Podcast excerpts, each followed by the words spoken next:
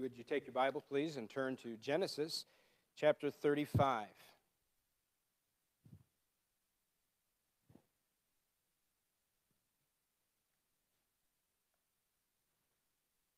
Genesis chapter 35. This morning we'll cover the entire chapter as we kind of come to the close of what's known as the Jacob narratives. There's one more chapter that I guess could serve as the end or the beginning of the next. And next Sunday will be, we will not be in Genesis as we're remembering the resurrection of Christ. We'll be in a text that more clearly expresses that. But also, when we come back after Easter, we will not come to Genesis, and we'll put a pin in this and return to Genesis at a later date as we this morning kind of wrap up the Jacob narratives. So I won't read all of it at the beginning. We'll read through it as we go, but let's just pause for a prayer and ask the Lord to guide us in our time in His Word. Father, what we know not, teach us. What we have not, give us. What we are not, kindly make us. For your Son's sake. Amen. If you've ever had any lengthy conversation with me, you may have heard me talk about the fact that I like to watch TV or movies. I like to read. I like to do other stuff. I know some of you, movies or TV is not really a big deal to you, but I do enjoy those. I'm not what you call a movie critic. I just like watching them. I like to see what's going on. And as I was reading through Genesis 35, it kept reminding me of a certain type of element within a TV series that I couldn't really put my finger on. I didn't really know what you would call that in what I was seeing in 35 compared to what I see in television sometimes. And so I did a little research trying to figure that out, and I asked the trusty Google, what in the world is the word I'm trying to come up with? And it's this idea that every so often if you're watching a television series, you'll see this one particular episode that just is full of flashbacks. And it doesn't seem to really go anywhere else, but it's pausing for a moment to think about many, many times that it was going back through. And there's actually a word for that, and it's actually a technique that is used often in television, and they're called clip shows, or for short, they're called clipisodes. And a clipisode is that very idea, where you spend an episode just doing flashbacks to earlier events in the series. Sometimes TV producers will use clip shows as filler within the episode count. They have been contracted to do so many episodes, and they frankly have run out of ideas, and so they will fill one of their contractual obligations by basically just filling the show, filling the time, and it's not giving us anything new, but we're just remembering what's going on. Sometimes they will use a clip show to catch the audience up. Those of you who can remember what before television was on demand, if you missed last Tuesday's show, you had to wait until the summertime when they did reruns. You had no idea what was going on. And so in that structure, a clip show might be helpful if you happen to miss one or two of the episodes leading up to this. And so the audience wouldn't get lost as they were moving forward. Genesis 35 is definitely a chapter that includes flashbacks, but I don't think that I would go as far as to call it a clip show or a clipisode. It is not filler. There's not the Holy Spirit, the writer or the human writer Moses is not running out of ideas and trying to figure out how he can fill the 35th chapter and somehow put a bow on this series. It's also not, as it does maybe seem, if you were to read through it, it's not the place where they just threw all the rest of the facts in because they couldn't figure out where else it was going to go. If you read Genesis 35, in a way, it can sound choppy. There's a verse just inserted there, and we're not really sure at first glance what it's doing as we read through that. Let me just assure you as we read through this that this is not the intention of the writer of Scripture. Genesis 35 is intended to draw us back to some very important truths that have been expressed to us in the previous chapter. So in that sense, we do see, that's why we'll see some flashbacks. But at the same time, Genesis 35 is here to summarize and to conclude the Jacob story or the Jacob narratives. And if we've been paying attention to all the parts of the Jacob story, we see that everything comes full circle. The narrative comes full circle at the end. The chapter itself begins and ends with this reference to the beginning and the ending of the story, the idea of Esau and the struggle that was there, and Esau is present at both the beginning and the ending of the chapter. But at the same time, this particular chapter is serving as the end bracket, if you will, of what I'm calling the Jacob narrative or the Jacob story. It kind of began in chapter 28, and now we see it ending in chapter 35. Jacob doesn't die at the end of this chapter, but it's the end of the focus on Jacob. And as chapter 36 will be all about Esau, chapter 37 will begin with the focus on Jacob's sons.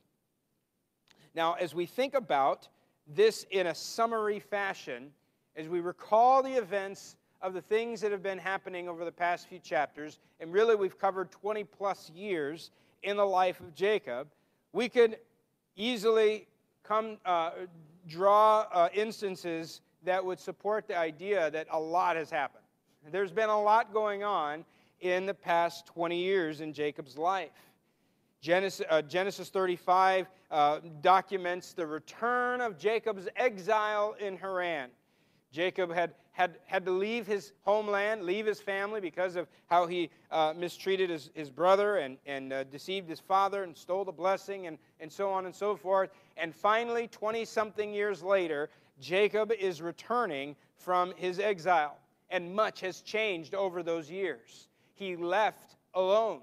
There's a place earlier when he even acknowledged, I left, I crossed the river with the staff in my hand.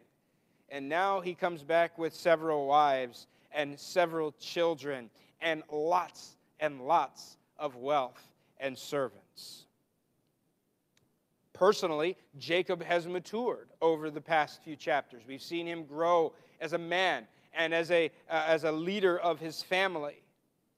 But while many things have changed, some things are still the same. Namely, two. The promise receiver continues to prove himself unfaithful, and the promise giver continues the same. The promise giver remains unchanging and faithful to his word. So this morning, I want us to see, as we consider these verses, I want us to see God's unchanging nature. And I want to demonstrate to you how that unchanging nature of God is the basis for His unchanging promises. And our failures as the people of God, Jacob's failure as the man of God here, does not void the promises that God gives. And finally, because of the enduring promises of God, we, as the people of God, must believe them and live by them. There's a lot there. Let's summarize it all into this one little statement that will govern our time in the text. God's promises endure, though His people do not. And He is faithful, even though we are not. God's promises endure, though His people do not, and He is faithful to His covenant, though we are not. As we look at the story in Genesis 35, we can divide it into four parts. And I think this is helpful for us as we see what's happening here. And if you have the notes before you in the bulletin, you'll see how this has been divided up. Four different pieces to the story. We're either finding events that are happening while they're traveling to a place, or events that are happening at the place. So if you look through there, verses 1 through 5 talk about going to Bethel. Then we talk about what happens at Bethel. Then we talk about what happens as they're going to, I can't remember, I was going to say Haran all of a sudden, but that name slipped my mind. They're heading to Hebron. And then finally, the last three verses, the events that happen at Hebron. Now, in each of the four parts, we find both a burial and a blessing. Someone told me this morning, I think we're going to a funeral based on the notes. We're not, actually, but we will visit four of them, okay? We will see four burials and four instances of blessing in each one of them. So let's begin and look in verse number 1, where God says to Jacob, "Arise, go up to Bethel and dwell there. Make an altar there to the God who appeared to you when you fled from your brother Esau." Back to Bethel. There's an old hymn with that title there. Back to Bethel, where God had promised his presence, where God had promised his protection, where God had promised provision. This is where God wanted him to be. Jacob has not been at Bethel since the first time he left, and maybe the first night. Who knows how long it took him to get there from where he was when he left home. But this is the place of the vow and the vision of the ladder, of God at the top, of the promises, when God first made these promises, not to anybody, but to Jacob specifically. This is the sacred place to Jacob. This is the place where Jacob vowed back in chapter 28, "If God will be with me and will keep me in this way that I go, and will give me bread to eat and clothing to wear, so that I come again to my father's house in peace, then the Lord shall be my God, and this stone which I have set up for a pillar shall be God's house. And of all that you give me, I will give a tenth to you." Now God is telling him essentially, go do what you said you were going to do. It is time to pay your vows. And that's what we find Jacob doing in verse number 2. Jacob says to his household, it's time to go. And notice what he says. "Put away the foreign gods that are among you, and purify yourselves and change your garments. Then let us arise and go up to Bethel, so that I may make there an altar to the God who answers me in the day of my distress, and has been with me wherever I have gone."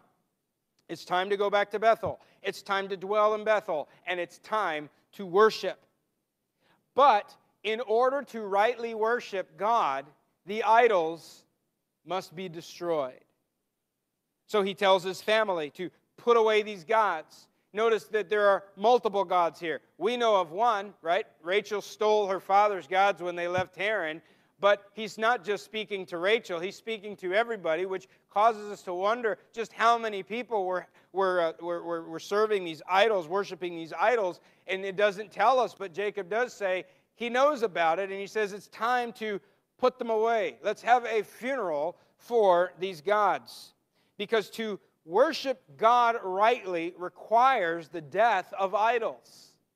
We cannot come to worship with idols in our possession, with idols in our hearts. And so even the language that he uses there is similar to other places that we have that we read on in Scripture.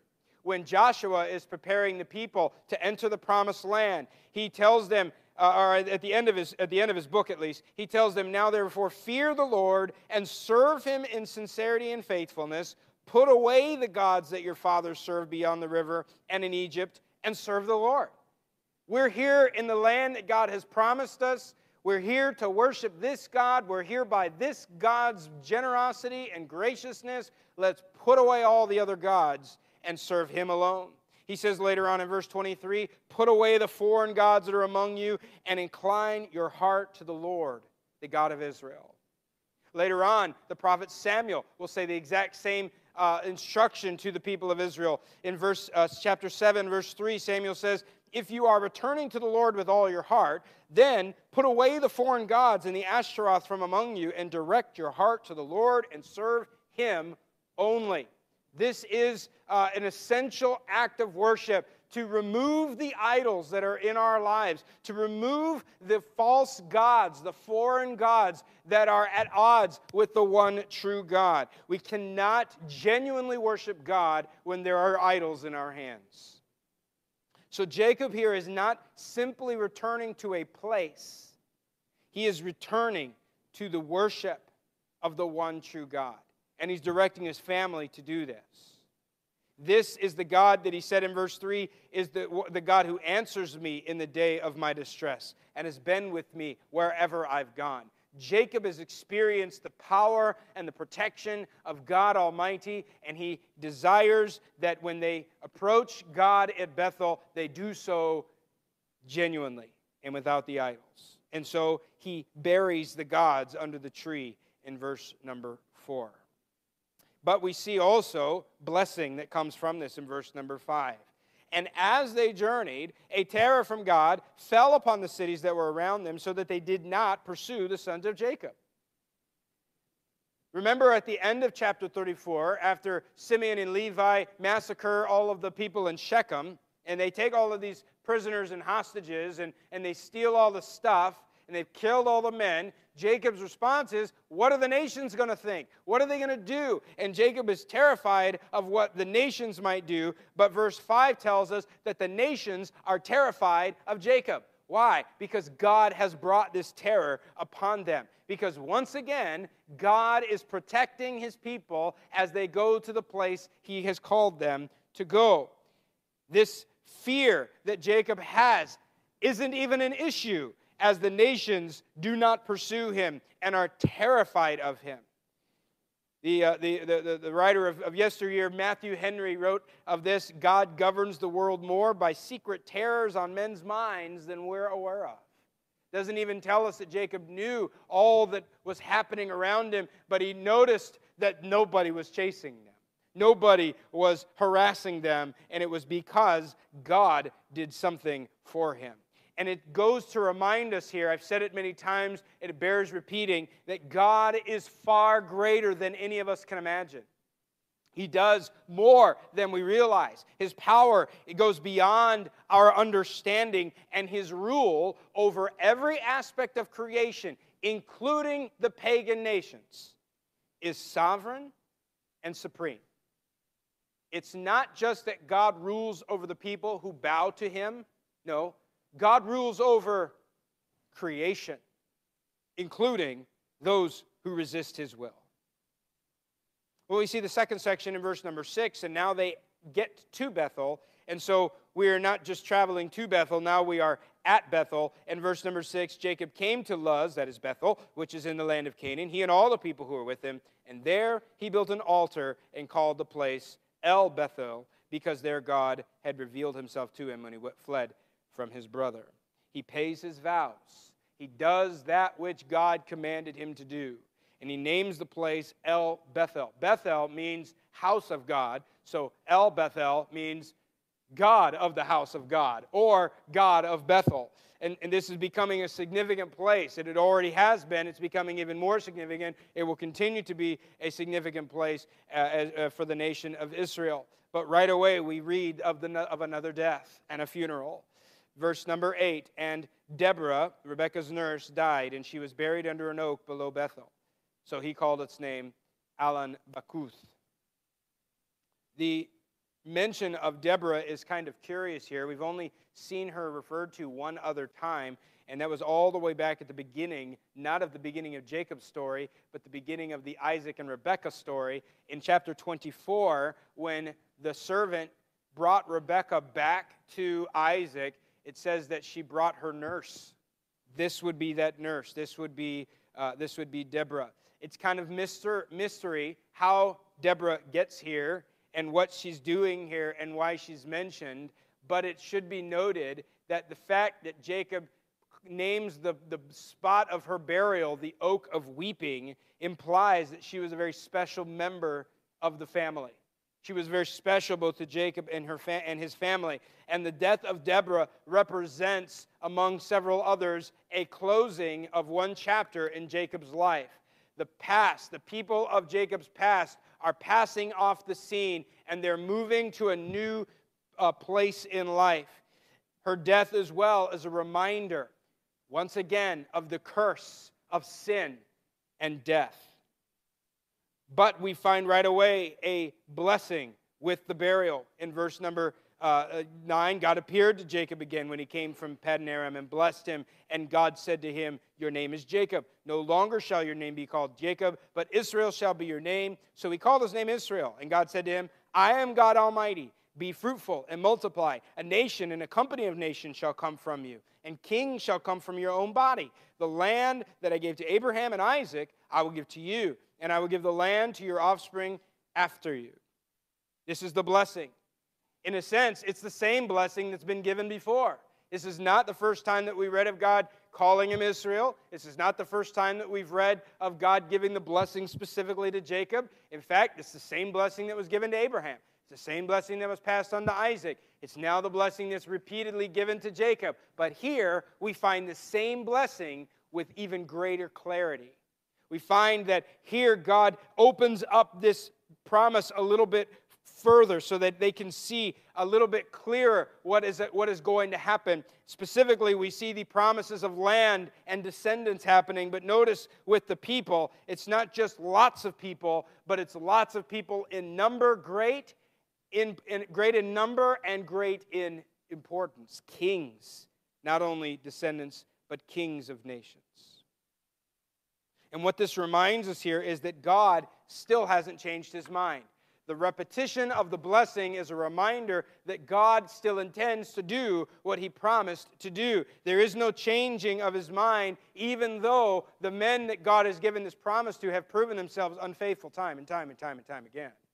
The deaths remind us that we're living in a world where there is sin and time is short. But the promises here, the blessing repeatedly given to us, reminds us that it doesn't. The deaths of people and the sins of the people have not affected God's promises. If you'll look on in verse number 16, and we see the third section, the second traveling narrative as they journey then from Bethel on. Then they journeyed from Bethel when they were still some distance from Ephrath. Rachel went into labor, and she had hard labor. And when her labor was at its hardest, the midwife said to her, do not fear, for you have another son. And as her soul was departing, for she was dying, she called his name Benoni. We have our third funeral. This is the death and burial of Jacob's beloved wife, Rachel. It doesn't say much about her, but we know that she has received the desire of her heart. When she gave birth to her only son, Joseph, she named him Joseph because it means, may God give me another one. And God grants that here with this new son. And the midwife tries to bring some comfort to her as she's dying because she will not survive the childbirth. Rachel will not receive the comfort, and she named the son Benoni. Benoni means son of my sorrow. She's not happy. She's sad. And she names her son this. But Jacob will not allow that to be his name. And so he renames him Benjamin, which means son of my right hand. Very likely because Jacob would not want to be reminded of Rachel's sorrow at every mention of his son's name. We'll find later on that Joseph, when Joseph is presumed dead, that Benjamin becomes his favorite son. And once again, we're reminded of the sting of death and the sting of sin. And then verse 22, as I said several times, there's these places where we just find this verse that seemingly is just inserted here. But in verse 22, while Israel lived in that land, Reuben went and lay with Bilhah, his father's concubine, and Israel heard of it. Nothing more is said for now. But we are intended to know this for some reason. Reuben, the oldest son of Jacob, presumably the one who received the blessing, getting the birthright and all of these things, takes his stepmother, the wife of Jacob, and the mother of two of his brothers here, and lies with her. Some have suggested that this is Reuben's attempt to prevent Bilhah from becoming the favorite wife, because Bilhah was Rachel's servant, Rachel the favored wife, so now maybe Reuben is thinking, the servant of the favorite wife will gain more status than my mom, Leah, who is the hated wife. And so maybe this is an attempt to kind of mar that reputation there, or this is a challenge to his father's authority, like Absalom in 2 Samuel 16. But all we get to read of this right now is that Jacob heard of it, and he will remember what his oldest son did as we get down to the end of when he blesses the children. This may, as I mentioned Sunday night, I think it was, this may help us to understand better why Judah is the one that will kind of receive the greatest blessing with the kingly line, because Reuben has disqualified himself, Simeon and Levi have disqualified themselves in chapter 34. That brings Judah to the front of the line. Although Judah is no a choir boy himself, but he will become the kingly line. In the midst of the sin, in the midst of the death and the burial of the favorite wife, we find a blessing. Even more so, in the middle of it, we find the blessing, because the pain of death was actually what brought the blessing of Benjamin, the 12th son.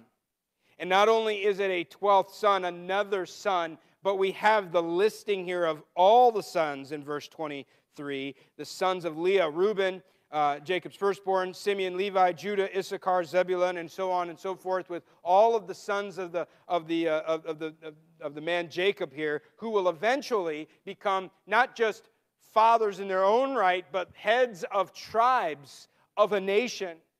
And maybe this is too far for Jacob to see just yet, but think about this for a moment. As I said earlier, the promises have been given to Jacob with much clarity, because God gave Abraham the promise, but Abraham only had one son.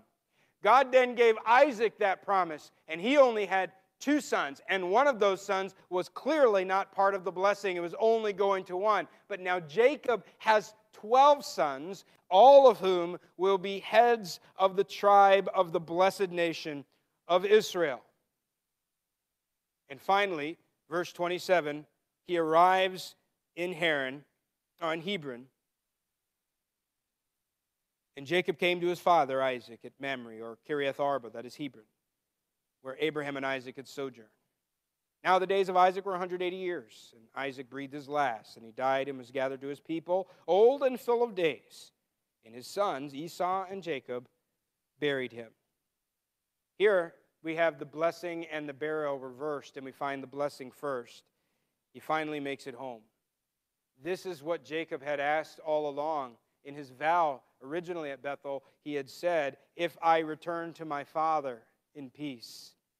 And it's taken 20 plus years, but it's finally happened. And he has been brought to his father in peace. And in that vow, Jacob had asked, if God will simply provide me food and clothes and safety. And God has done so much more. God has given him a family that is not only great now, but will be greater in days to come. God has given him far more than food and clothing. He's given him great wealth, great prominence in the land. What a blessing to return to his father's house and to see his father.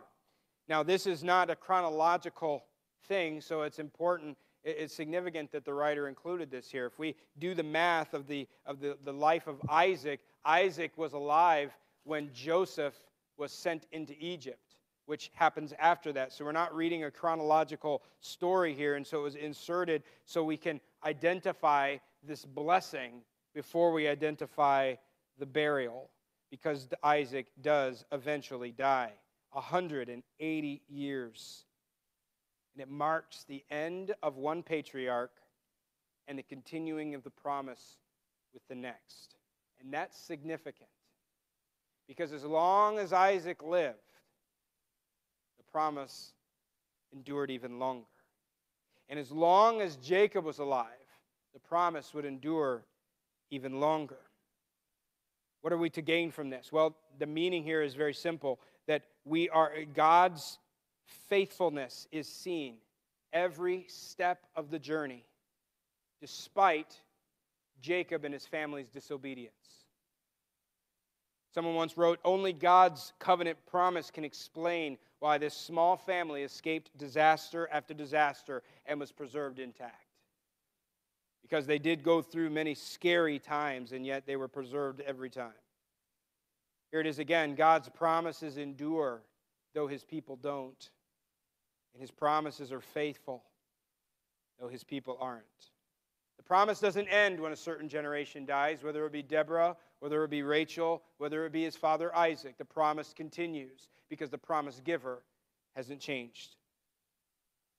The deaths and the burial remind us that many things in life may change, but the repetition of the blessing reminds us that though all may change, but Jesus never. God is unchanging. He's always the same. Though our lives are a vapor and a mist, God is eternal and unchanging.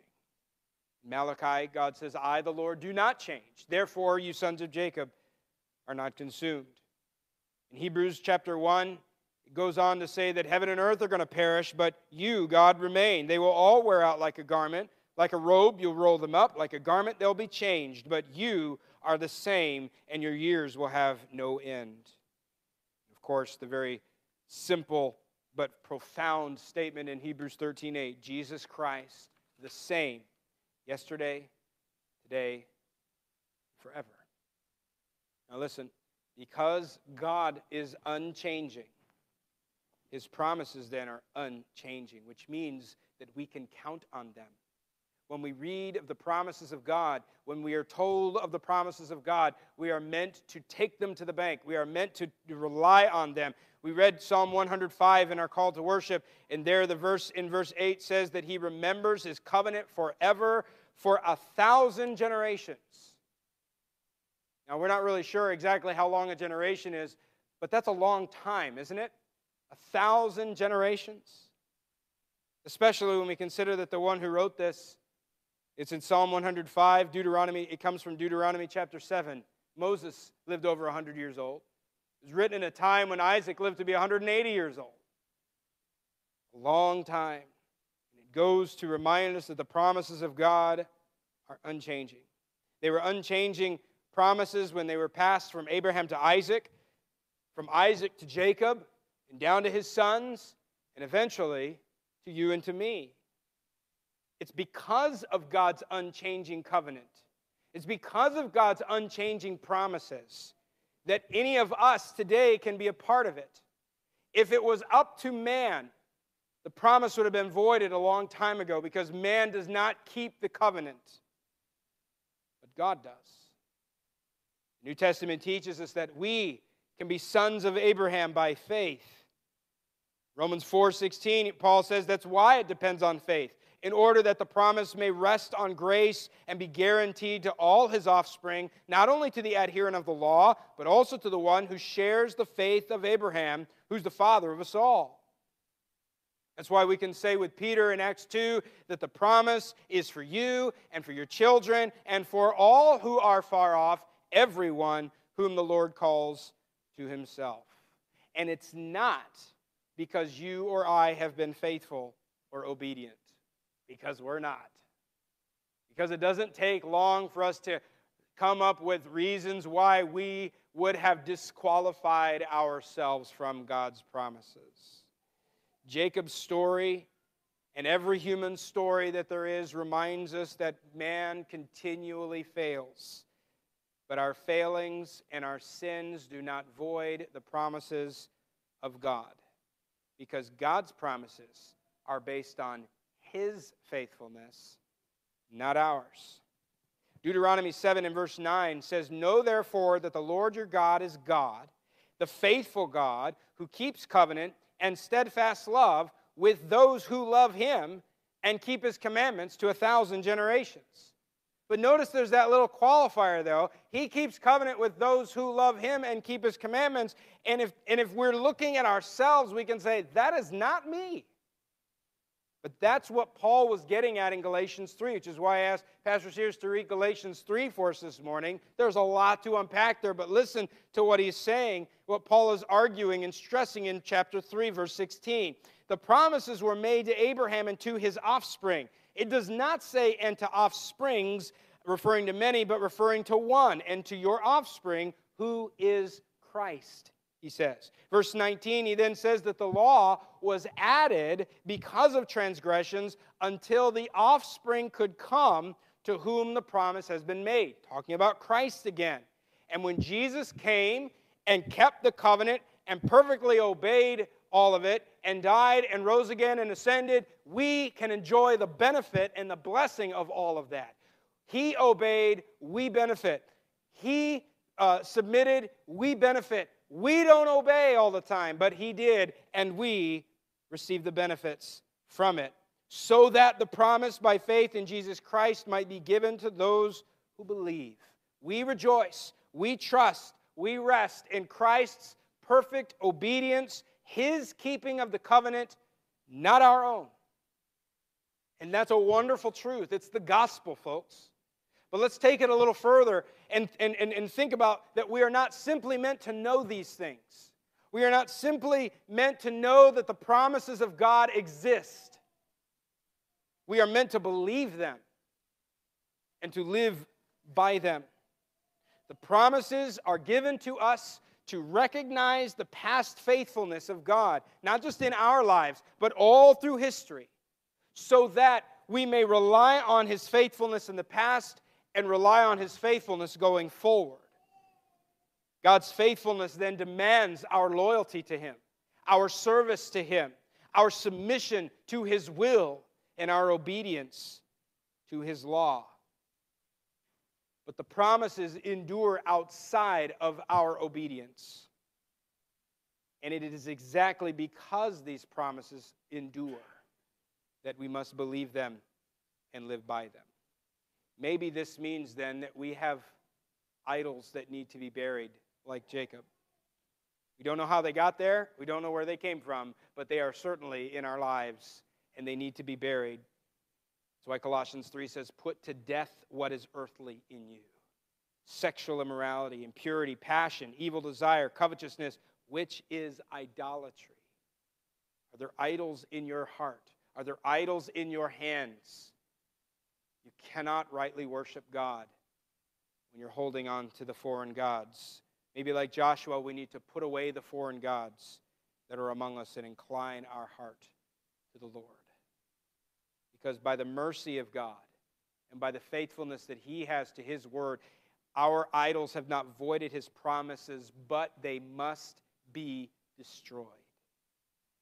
Maybe this means that we need to realize that the promises are for us, not just for them. Not just for the people in Israel's day, not just for our grandfathers and our fathers, but for us too. Maybe it's time that some of us stop playing games with our religion, going through the motions of what it means to be a Christian, and begin to take this seriously. Like Joshua said, as for me and my house, we will serve the Lord. You do what you think you need to do, but I'm going to serve the Lord. It's time that we take our faith in Christ seriously. Or maybe we need to realize that though God's promises will remain, we will not. You and I will not be here forever. In the light of eternity, you and I will not be here for long. And there are people coming after us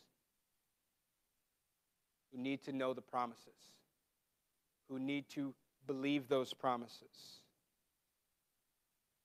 We must be faithful to tell the next generation about God's promises, about his faithfulness to his word, about his care and his provision and his protection. As we sang, let's teach them so that the people he has yet to make will to the Lord lift up their praise. It's not just for the past, it's for the present. And it's not just for the present, it's for the future. The deaths that we read about here remind us of the curse of sin, that our world is full of sorrow and loss, grief and sorrow. The blessings, though, remind us that in it all, God is faithful. He's true to his word for 1,000 generations. The Jacob narrative ends, but the story is far from over. Jacob will live on for many more years. He'll live on to the end of the book. But now the focus shifts to his sons. The promises then point ahead to these future generations. Ultimately, they point to the one who will faithfully receive the promise and keep the covenant as a true son of Abraham and the only begotten Son of God. today the story continues as people continue to hear God's promise, to believe them, to testify to his faithfulness, and by faith enjoy present blessings and await future glory, all promised to us in Jesus Christ. Let's pray. Father in heaven, we thank you that you have given exceeding great and precious promises. We thank you on top of that because you have not left it up to us. You have called us to yourself. You have given life to dead people, opened blinded eyes and deaf ears, people who couldn't hear the call, people who wouldn't hear the call if we could, and you made us sons and daughters. Thank you. Thank you, thank you. Lord, may our hearts be stirred beyond just giving thanks. May they be stirred to obedience. May we be stirred to bury the idols in our lives, recognize that the promise is for us and for our children, to faithfully receive the promises and enjoy the blessings of them today and teach them to our children so that they may know the same God and teach their children. Lord, we know that we'll fail in this because we have seen everybody else has, and we know we will. We've seen it in our own lives. Your word remains. Our sins are many, your mercy is more, and your covenant lasts longer than we do. What a wonderful, wonderful God you have shown yourself to be. Lord, we want to know more about you, more about the promises, and how we might live in them more faithfully.